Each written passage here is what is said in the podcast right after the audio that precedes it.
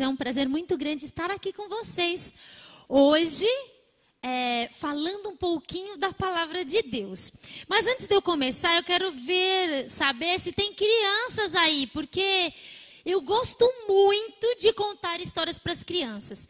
E a história de hoje é muito especial.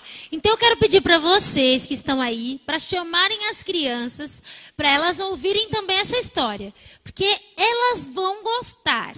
Então, crianças, se preparem aí, peguem a Bíblia de vocês, porque nós vamos ler, é muito importante nós lermos a palavra de Deus e entendermos, né? E é isso que nós vamos fazer hoje. Eu quero pedir a vocês também que orem em seus corações para que o Espírito Santo de Deus fale e não eu fale, mas que Deus fale ao nosso coração hoje. Esse é o meu desejo para mim e para todos vocês.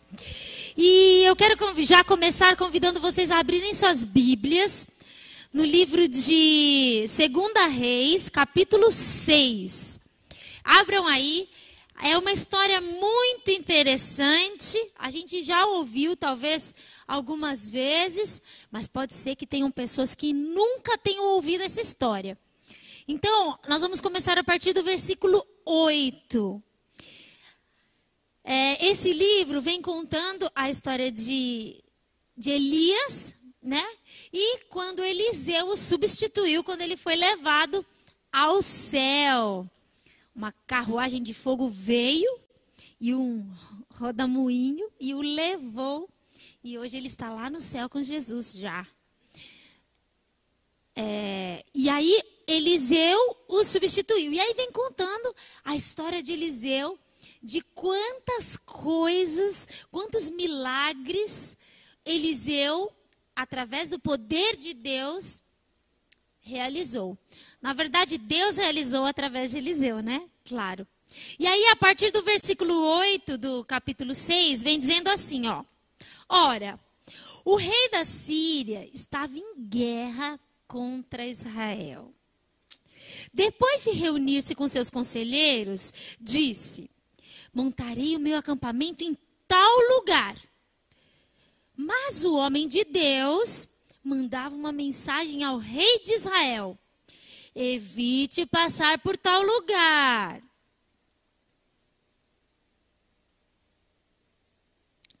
Pois os arameus estão descendo para lá.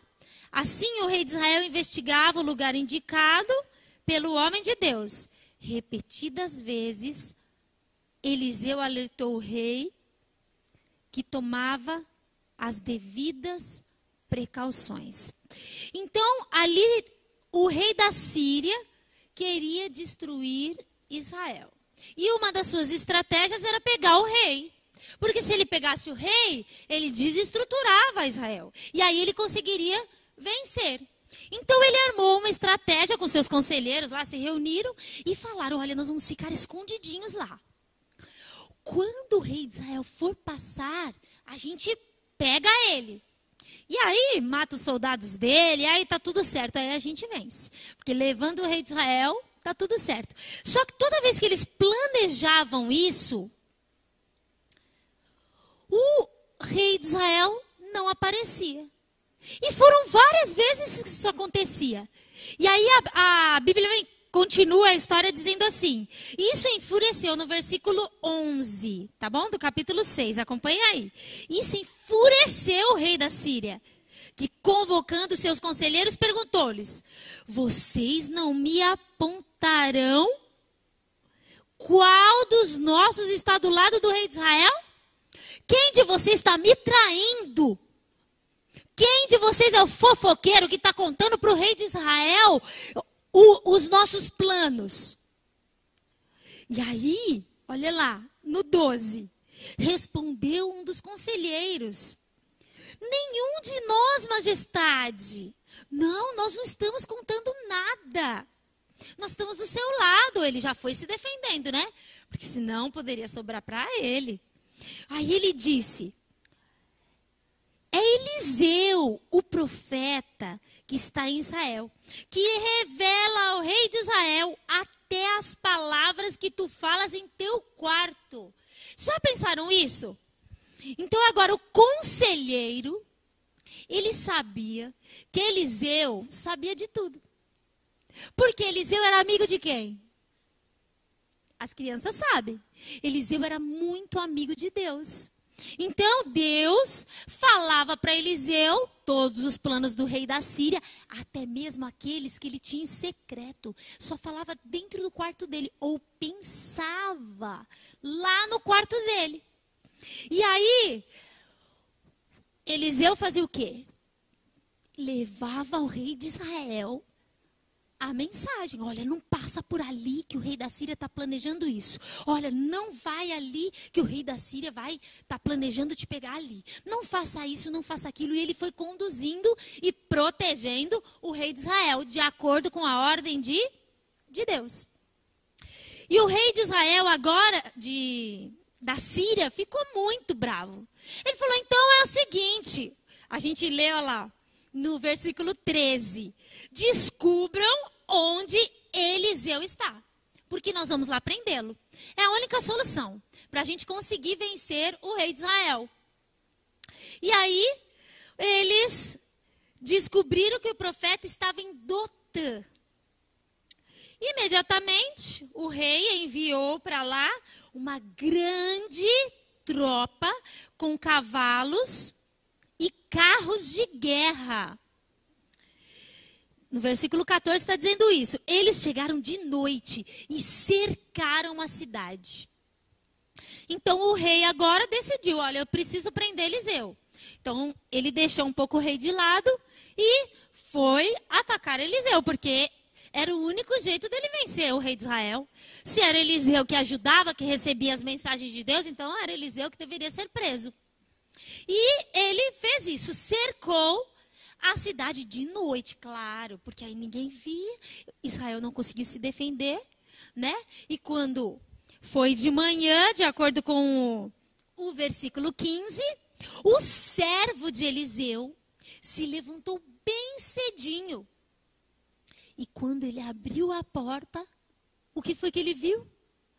O exército da Síria ao redor de toda a cidade. Pensem só o desespero dele agora. Vamos trazer para a nossa vida aqui.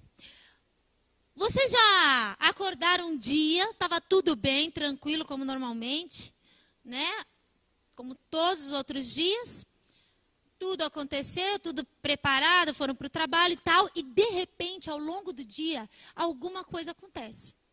Pode ser um acidente, pode ser uma tragédia, uma notícia muito ruim, talvez até de morte, né?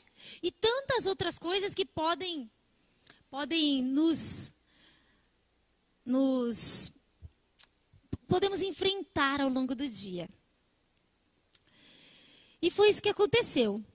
E sabem que uma vez eu levantei como todos os dias bem cedo, arrumei as crianças para irem para a escola, eles nos preparamos, né? Fizemos tudo o que tínhamos que fazer, fizemos o culto, eles comeram e tal e foram para a escola. Só que eu não me lembro bem o que eu precisava levar para eles que eles tinham esquecido. E aí eu precisava ir até a escola, levar alguma coisa lá. Então eu me troquei, né? E saí de casa tudo normal, como todos os dias. A única coisa diferente é que eu fui até a escola levar essa essa, essa coisa que eu não me lembro o que era. Não sei se era um trabalho do Gabriel, talvez. Eu abri o portão de casa, saí, tranquei o portão, tudo tranquilo e fui. Comecei a andar na mesma rua, dei alguns passos. De repente eu comecei a ouvir um barulho de uma moto, um barulho bem forte. Parecia que queria chamar atenção mesmo, né? Mas eu não me importei, porque às vezes acontece isso, né? Tem pessoas ali na rua com motos e eles acabam fazendo os barulhos e tal, e continuei andando. Antes de eu chegar na esquina da minha casa, é, eu percebi que a moto estava se aproximando de mim e tava diminu tinha diminuído a velocidade. Então ele está, o motoqueiro estava um pouco para trás de mim, mas me acompanhando no meu ritmo. E agora eu pensei, eu vou ser assaltada. Só que o pior é que a única coisa que eu tinha em minhas mãos era a chave de casa e esse objeto que eu ia levar até a escola. Eu não tinha mais nada. Eu não tinha dinheiro para dar para ele, não tinha celular. E é até um risco, né? Tem pessoas que andam na carteira com o dinheiro do ladrão. Porque se ele vier roubar, você já abre naquele lugar e já dá o dinheiro para ele ir embora logo e não correr o risco de fazer alguma maldade maior. Porque quando você não tem nada para oferecer, talvez ele fique mais nervoso né? e possa fazer algo pior. E eu não tinha nada disso. E eu me identifiquei quando eu comecei a estudar essa história. Eu me identifiquei muito com o servo de, de, de Eliseu. Porque ele abre a porta de casa, de repente ele vê as tropas. Ele falou: morri. Não tem solução. Como é que eu, tô eu e Eliseu aqui, como é que a gente vai guerrear contra uma tropa síria? Com vários soldados, carros de guerra, cavalos? Como? E o que eu faria ali, mesmo que fosse só um, homem no, na moto? Eu não, não consigo reagir, graças a Deus por isso, porque é um risco muito grande reagir, né? É um assalto. Mas eu não consigo, eu não, não faço nada. Se ele quiser levar. E o, tudo que ele tinha ali era se ele quisesse fazer alguma maldade, porque eu não tinha nada que ele pudesse levar. Então, quando eu fiquei pensando, quando eu li essa história, eu pensei na minha vida ali. Então, eu me coloquei no lugar dele, na angústia que ele estava sentindo naquele momento ali. E agora o servo de Eliseu vai, pra, vai até Eliseu. E ele devia estar completamente desesperado. Porque ele falava: Olha, Senhor, olha, a cidade está tomada, está rodeada pelo exército sírio.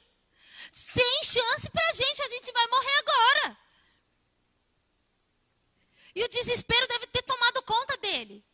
Mas é impressionante a resposta Eliseu para ele. Mesmo ele estando tão desesperado daquele jeito. Então vamos ler lá. No versículo 16 do capítulo 6, tá bom? De 2 Reis. É, diz assim: O profeta respondeu: Não tenha medo. Aqueles que estão conosco são mais numerosos do que eles. Como assim? Como assim mais numerosos? Nós estamos aqui só nós dois. O que o senhor quer dizer com isso? Está ficando doido?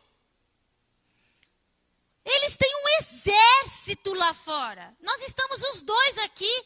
Como assim mais numerosos? Está tirando sarro da minha cara. Talvez ele tenha pensado. Essa é a minha, minha maneira de ver, né? De interpretar a história.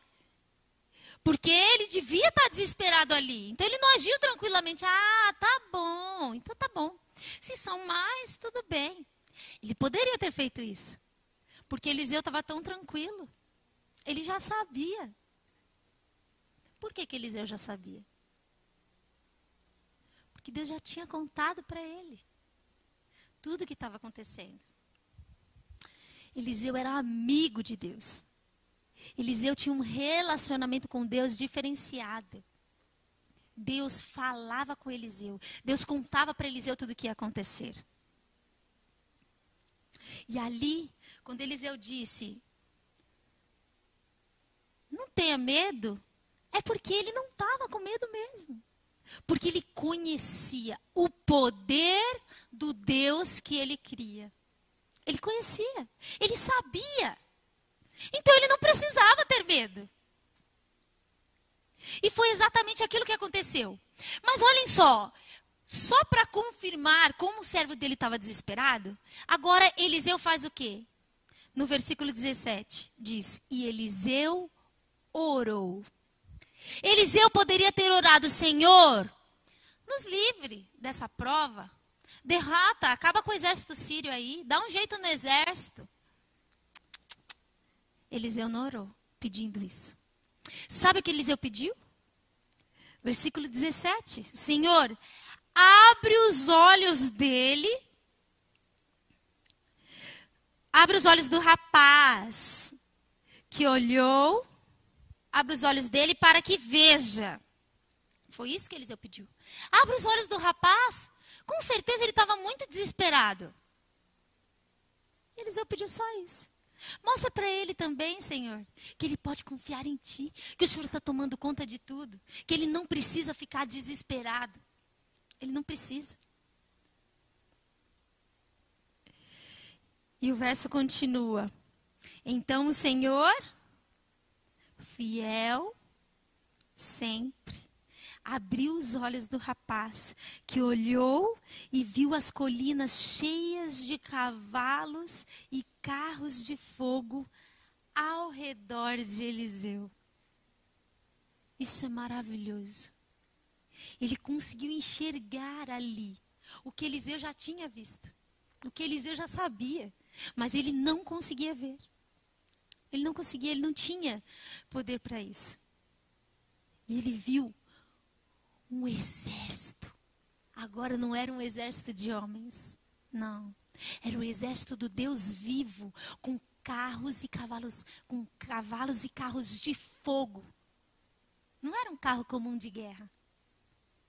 Era um, era um exército em que a batalha estava completamente vencida. E agora ele podia se acalmar. Mas nesse ponto tem uma diferença com a minha história. Porque eu continuei andando e percebendo que ele estava atrás de mim. O meu coração estava desesperado. Eu estava angustiada, pensando o que aconteceria. E a moto acelerou e parou do meu lado. Ele olhou bem para mim, porque foi a única hora que eu olhei para o lado. Foi a hora que a moto estava do meu lado. Ele olhou no meu olho e me disse: Bom dia. E eu olhando para ele respondi: Bom dia. Depois que eu respondi, ele retornou com a moto e foi embora.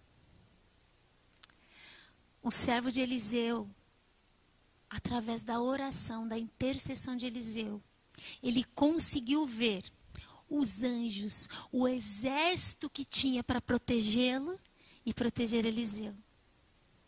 Eu não consegui ver o exército que tinha ao meu redor ali me protegendo. Mas eu tenho plena certeza que foi o poder de Deus que me livrou ali, naquele momento em que eu estava passando. Mas eu fico pensando, sabe?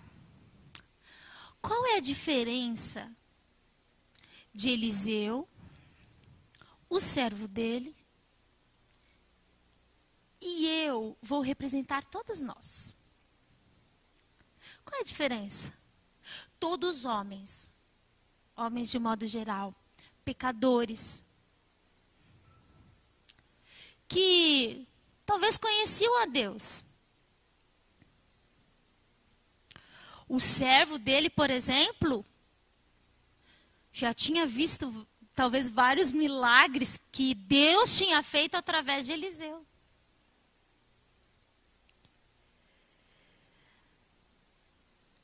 Todos esses eram amados por Deus, porque Deus ama todos os seus filhos. Todos. Mesmo aquele que decidiu andar longe dele. Aquele que escolheu fazer as coisas que não estão de acordo com a vontade de Deus, Deus ama. Todos amados por Deus. Todos escolhidos por Deus. Chamados por Deus mas por que só Eliseu conseguia ter um relacionamento melhor com Deus? Por que, que o servo dele não conseguiu enxergar, não conseguia ouvir Deus falando, ele não conseguia ver os milagres de Deus como Eliseu via? via? Por que, que eu não conseguia ver como Eliseu via? Por que, que eu não conseguia ouvir a voz de Deus falando para mim, calma, eu estou aqui, vai ficar tudo bem. O pavor tomou conta de mim, assim como tomou conta do servo, mas não tomou conta de Eliseu. Qual era a diferença? Por quê? Por que Eliseu era assim? Eliseu era um servo de Deus. Então, se Eliseu era um servo de Deus, o que, que eu tenho que fazer para ser um servo de Deus? O que eu tenho que fazer para ser uma serva de Deus? O que eu tenho que fazer para ser uma pessoa melhor que tem um relacionamento com Deus como Eliseu tinha? O que eu tenho que fazer? E aí eu fui pesquisar as características de um servo de Deus. E a Bíblia vem falando várias. Lá em Gênesis 6, 9, diz, lá vem falando sobre Noé, que também foi um servo de Deus. E lá vem falando que ele era justo e íntegro. Então, um servo de Deus é justo e íntegro. Lá em Jó, vem falando, olha só, lá Jó, Jó repete que um servo de Deus é íntegro, justo, mas ele acrescenta: um servo de Deus teme a Deus. E sabe o que mais? Um servo de Deus, ele evita fazer o mal. Esse é o servo de Deus. Continua, tem tantos textos. Eu quero ler só mais dois para vocês. Na verdade, eu quero só citar. Depois, se vocês quiserem, confirmem lá. Miquéia 6,8 diz, diz lá que o servo de Deus, ele pratica a justiça. Ele, ele é piedoso. Ele tem fé. Ele tem amor. Ele persevera. E o servo de Deus é manso. Em 1 Timóteo 6,11 diz: Ele busca a justiça, ele é piedoso. Aí, aí vem falando da fé novamente. Ele anda humildemente com Deus. Fala da perseverança, da mansidão. O servo de Deus é uma pessoa diferenciada. E aí eu penso em mim. Como eu posso ser uma serva de Deus? Como eu posso ser justa? Como? Eu não sou justa. Como eu posso ser íntegra? Fazer somente o que é certo? Como eu posso? Eu não consigo. Como eu posso ter um amor? Como eu posso amar os outros? Porque Deus é amor. Então eu preciso ter esse amor. Não é um amor que eu penso que eu tenho. Não! É o amor verdadeiro. É esse amor que o servo de Deus tem. É o amor puro e verdadeiro que é Deus. Como eu posso ter isso?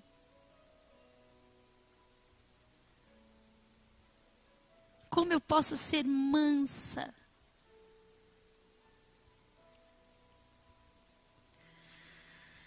Como eu posso ter fé? Como eu posso ser justa? Como eu posso evitar de fazer o mal? Como? Se eu não consigo, o mal está dentro de mim.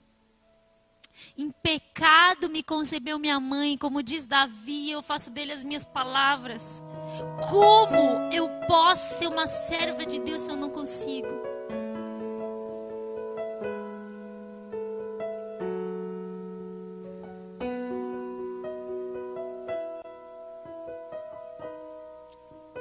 Nós só podemos, não por nós. Eliseu também era um homem. E ele pôde, porque ele se entregou completamente. Hoje eu posso ser uma serva de, de Deus não por mim, mas eu posso ser uma serva de Deus pela graça de Jesus. Porque quando eu aceito a graça maravilhosa de Jesus, Ele transforma, Ele muda tudo que há em mim. O meu caráter sujo é trocado com dele. E a minha vida é completamente transformada por ele. É assim que eu posso. Só assim eu posso ser uma mulher de Deus. Só assim você pode ser um homem de Deus. Você pode ser uma mulher de Deus. Você pode ser um jovem de Deus. Você pode ser uma criança de Deus. Só assim. Se você se entregar a Jesus, deixar Ele transformar a sua vida.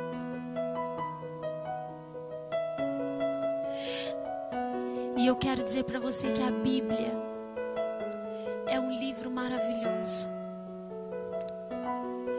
E é onde nós precisamos conhecer. Nós precisamos ler para conhecer esse Deus. Porque senão eu não consigo me entregar a Ele. Eu não consigo aceitar esse amor, eu não consigo entender esse amor se não for aqui, na palavra dele. E Eliseu deixou o segredo. Tudo que Eliseu ia fazer, o que ele fazia antes. Ele orava. Senhor, abre os olhos dele. Depois ele orou pedindo que Deus cegasse os soldados da Síria. E aí Eliseu levou os soldados da Síria lá para o meio da cidade de Israel. E depois Deus, é, Eliseu ora de novo e ele fala: Senhor, abre os olhos deles, para que eles vejam onde eles estão. E agora Eliseu diz para alimentarem eles e deixarem eles ir embora. O segredo de Eliseu e o nosso segredo é a oração. Eu preciso ser amigo de Deus quando eu tenho um amigo muito íntimo. É porque eu converso muito com ele. É porque ele me conta ou ela me conta as suas mais profundas angústias, os seus maiores segredos. E ela confia que eu vou guardar esses segredos, vai ser só nosso, ninguém mais vai saber. E quando eu confio, eu faço a mesma coisa. Isso é amizade que vai se desenvolvendo. Não nasce hoje. Eu conheci uma pessoa muito prazer, sou sua amiga, não é assim. É um dia de cada vez. E essa amizade vai se fortalecendo e você vai confiando e confiando cada dia mais, cada dia mais. E aí vocês vão se tornando verdadeiros amigos. E é isso que nós precisamos, ser verdadeiros amigos de Jesus. Mas como? Como eu vou ver você verdadeira amiga se eu levo tudo na brincadeira? Sabe, eu vejo pessoas que parece que são cristãos de brincadeira. Então, de sábado eu venho à igreja porque eu assisto culto e tá bom. Mas durante a semana ninguém nem me reconhece. Se você perguntar para alguém do meu serviço quem sou eu, que eu sou crente, se falar para a pessoa ela nem acredita. Porque as minhas atitudes dizem completamente o contrário disso. Então eu brinco. Eu brinco de ser crente. Eu não pego um dia para ler a Bíblia. Eu não leio, eu não faço nenhuma comunhão com Deus. A minha oração é aquela assim: Senhor, muito obrigado porque eu acordei hoje e guio meus passos nesse dia. Ou do alimento, né? Muito obrigada, Senhor, por essa comida. Ajude para que nunca falte aqui na nossa casa. Tá bom? Em nome de Jesus, amém. Isso é comunhão? Isso é amizade? Eu não posso brincar com Deus. A gente está vendo os acontecimentos, Jesus está voltando e a gente está brincando. Eu não quero nem estar tá na presença de Deus, eu não tenho vontade, eu não, eu não, preciso, mas eu nem tento. Ah, é, não dá, na minha casa não dá. Eu, se eu for fazer qualquer coisa, eu vou ter que brigar com os meus filhos porque eles não querem saber de Deus. Eles não querem ouvir nada. Eles não, eu, meu marido é uma guerra. Ele não quer fazer nada. Não, se eu chamo para fazer o culto, ele não quer. Aí a causa até uma briga na nossa casa. Mas se eu ficar dependendo dos outros, eu vou me perder junto com os outros. A minha comunhão é minha. Sou eu e o meu Deus. Eu não posso salvar o meu marido. Eu não vou poder, infelizmente, eu não posso salvar meu filho. Nenhum dos dois. Eles vão ter que tomar a decisão deles de estar ao lado de Jesus. Eles vão ter que tomar a decisão deles de serem amigos de Jesus. Mas é uma escolha. Você pode escolher. Você pode escolher ser amiga de Jesus, ser um homem de Deus. Você não tem coragem de dizer para as pessoas o Deus que você acredita. Você não tem coragem. Se a pessoa está triste lá chorando, você não tem coragem de dar um abraço dela, nela e dizer: Olha só, eu conheço um Deus que pode resolver seus problemas. Não, nós não podemos brincar. Nós precisamos aceitar Jesus de todo o nosso coração. Jesus está voltando, as coisas vão ser muito rápidas. As profecias estão se cumprindo e a gente está dormindo. Não, tá bom assim, olha, eu estou trabalhando demais. Eu trabalho muito. Então, eu preciso descansar, eu preciso do meu tempo, eu preciso do meu momento.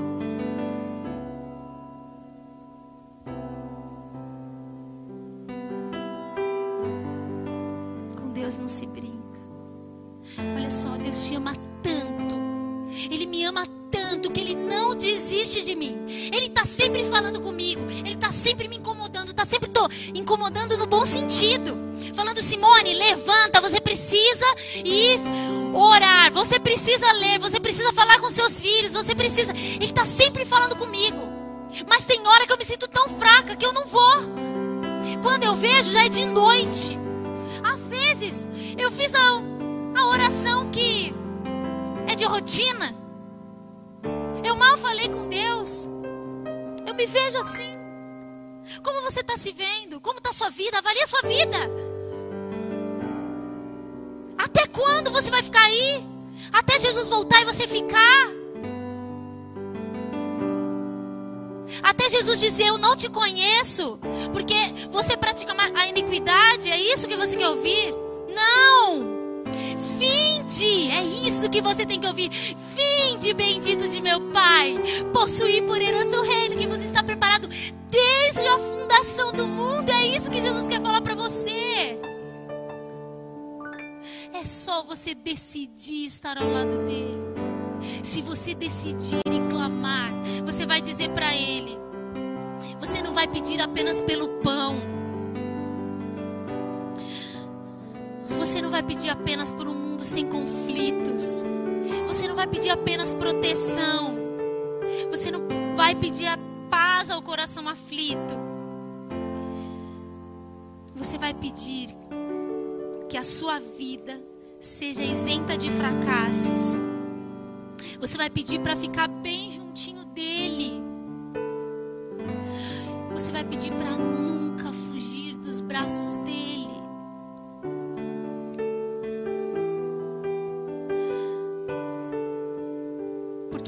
Você tenta se afastar de Deus, se afastar do amor de Jesus, você percebe que não tem para onde ir. Diz para Jesus: Olha, Senhor, eu não sei te amar. Eu não tenho vontade de te ouvir. Eu não quero te ouvir. Me ensina a dar somente um passo de cada vez. Quando eu quiser de novo andar na sua frente, me ensina a confiar. Me ensina a descansar em ti. Que essa possa ser a sua oração e a minha oração hoje.